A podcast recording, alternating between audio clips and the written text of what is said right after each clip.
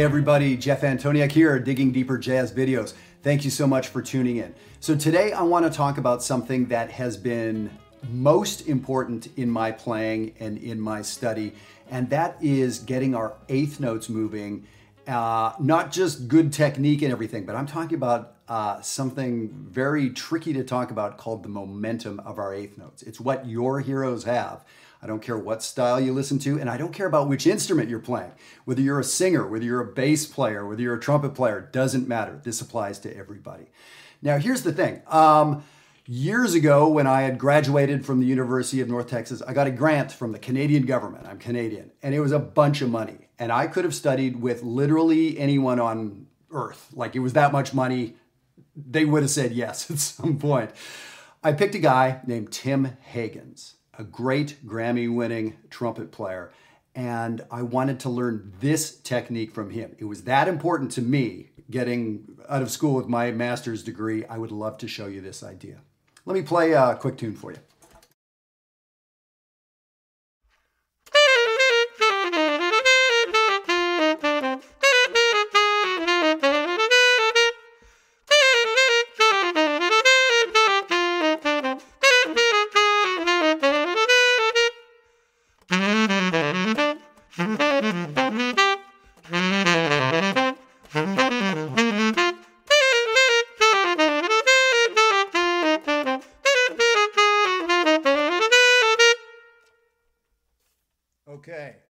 That was a great bebop tune called Crazeology. Now, here's my question What was that song comprised of? Was it comprised of whole notes? Was it made up of half notes? Was it mostly quarter notes? Was it mostly eighth note triplets? If we took all those notes and put them in different buckets, which bucket is the most full? The answer eighth notes. And sure, I picked a bebop tune with a lot of eighth notes. Here's the thing if you go through the history of jazz, from Buddy Bolden and Louis Armstrong until the most contemporary thing happening today, add up all the notes played in the name of jazz. Which bucket has the most in there? Half note triplets, 16th notes, it's eighth notes, right? So, okay, so this is a big deal now with for the adult amateur students I work with. By the way, I just finished uh, Maryland Summer Jazz here on the East Coast of the United States last week. We had an amazing summer workshop with these folks, and I hope I'll see you at that thing next year. We had 90 people studying with some of the finest musicians on the East Coast. It was crazy. Here's one of the things I heard I heard a lot of people not using eighth notes in their playing. And it didn't sound like jazz, even if they played fantastic notes, other note values. This sounds crazy what I'm saying, but think about it. If you're improvising in dotted half notes, and believe it or not, I heard a lot of that. Or I'm sorry, half note triplets. Half note triplets. It can be the most beautiful melody, but at some point that don't sound like jazz. Jazz is about eighth note motion. So that's what I want to talk about today here. Eighth note motion. Now, uh, this may not be the coolest, sexiest uh, topic to talk about. Yeah, we could talk about the altered scale or the augmented scale or whatever. That's what gets taught everywhere. Every book is on a scale or licks or patterns or whatever. It's hard to talk about this stuff. It's rare that somebody talks about the feel, not the rhythm of what we're playing, the feel of what we're playing see if there's any college courses. I, I did eight years of university. I didn't take any classes in how to develop my feel. Basically, what we're told is listen to jazz and uh, you'll get better. Well, here's the thing you've been listening to jazz for years, for decades. Has, is your feel off the charts amazing? No, that's why you're watching this. We have to develop it. Just listening does not get us there. All right you see on the screen a PDF that I would love to send you that's going to show you sort of uh, how to play with this. When I was studying with Tim Hagans, it was interesting. He told me, got to get your eighth notes together. And I was like, well, but I don't, it kind of rubbed me the wrong way. Like, I don't want to be playing endless eighth notes. I kind of like a more broken angular style. And he said to me, well, all right, you know, play for me what you mean. And I said, okay, I'll play a blues for you.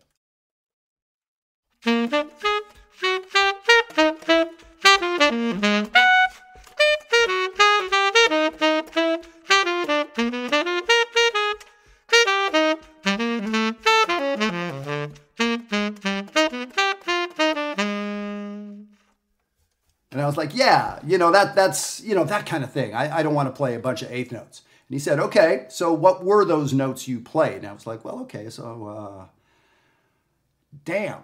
Okay, so uh, 99% of what I just played there were eighth notes, maybe 100%. Maybe I played an eighth note triplet in there. It was made up of eighth notes and eighth rests. So the point is, I'm not trying to turn you into an eighth note machine that just, you know, blurts out eight eighth notes in every measure.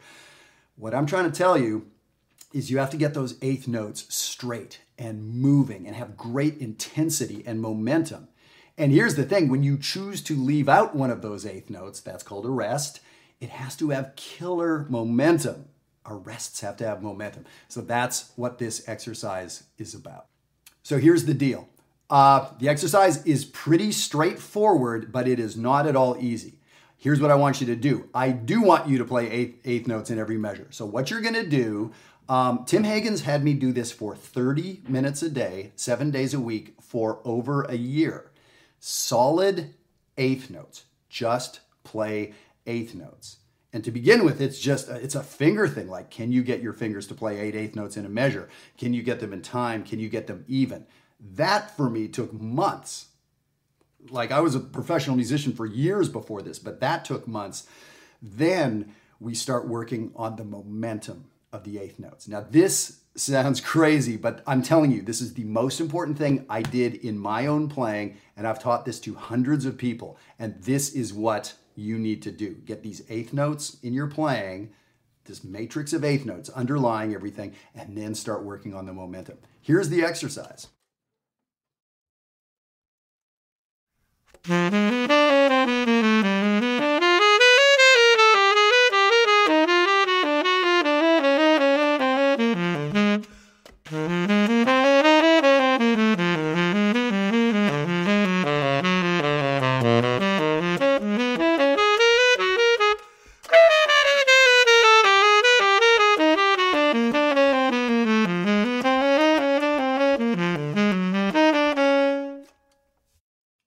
That's the exercise. Do that if you're like me, 30 minutes a day. Here's the thing I'd love for you to do it five minutes a day. If you can swing 10, that would be amazing. But I want you to do five minutes a day of eighth notes. Now, for the advanced players, do what I was doing. I was playing atonally, I didn't have a tone center. Now, that's actually kind of hard to do to just let your fingers play atonally. Um, for someone who's newer to this, newer to playing, you may want to stay in a tonality, such as the C major scale or something. But here's the hard part about this exercise I don't want you thinking about the notes. As soon as you think about notes, you're not doing the exercise. The exercise is thinking about the eighth notes and the momentum. If you're thinking about was that a C or a C sharp, you're not doing the exercise. Your exercise is 100% focus on the eighth note motion and the momentum, that pushing ahead feel of the eighth notes. So that's the hard part. You have to have your mind really engaged, really focused to do this stuff. And so you're going to do eight eighth notes in a measure. And again, I'll put this uh, up on the screen so you can sort of see the do's and the don'ts. Eight eighth notes in a measure. No rests allowed like for six months from now.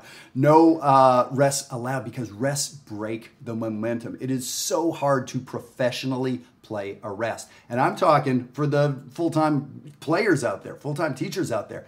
This is hard to pull off. I'm talking about the highest level of eighth note playing. I'm talking about Oscar Peterson. I'm talking about Freddie Hubbard, like that level of eighth notes. And it doesn't have to be aggressive eighth notes, but momentum in our playing. So eight eighth notes in a measure. You can breathe. That's the only time you're allowed to stop. Try not to breathe though.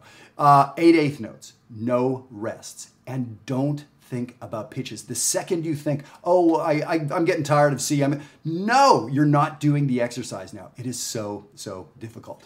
Let me do a bit more of this for you. Different tempo.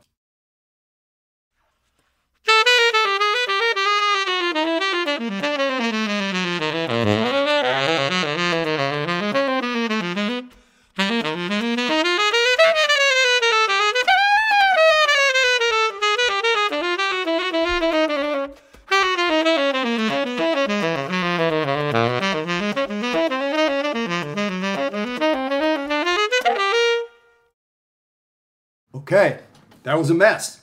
Here is another part of the deal. When your air isn't perfect, as mine isn't, you push through that. When a note doesn't speak, you don't stop. You don't go back on your heels. You push ahead.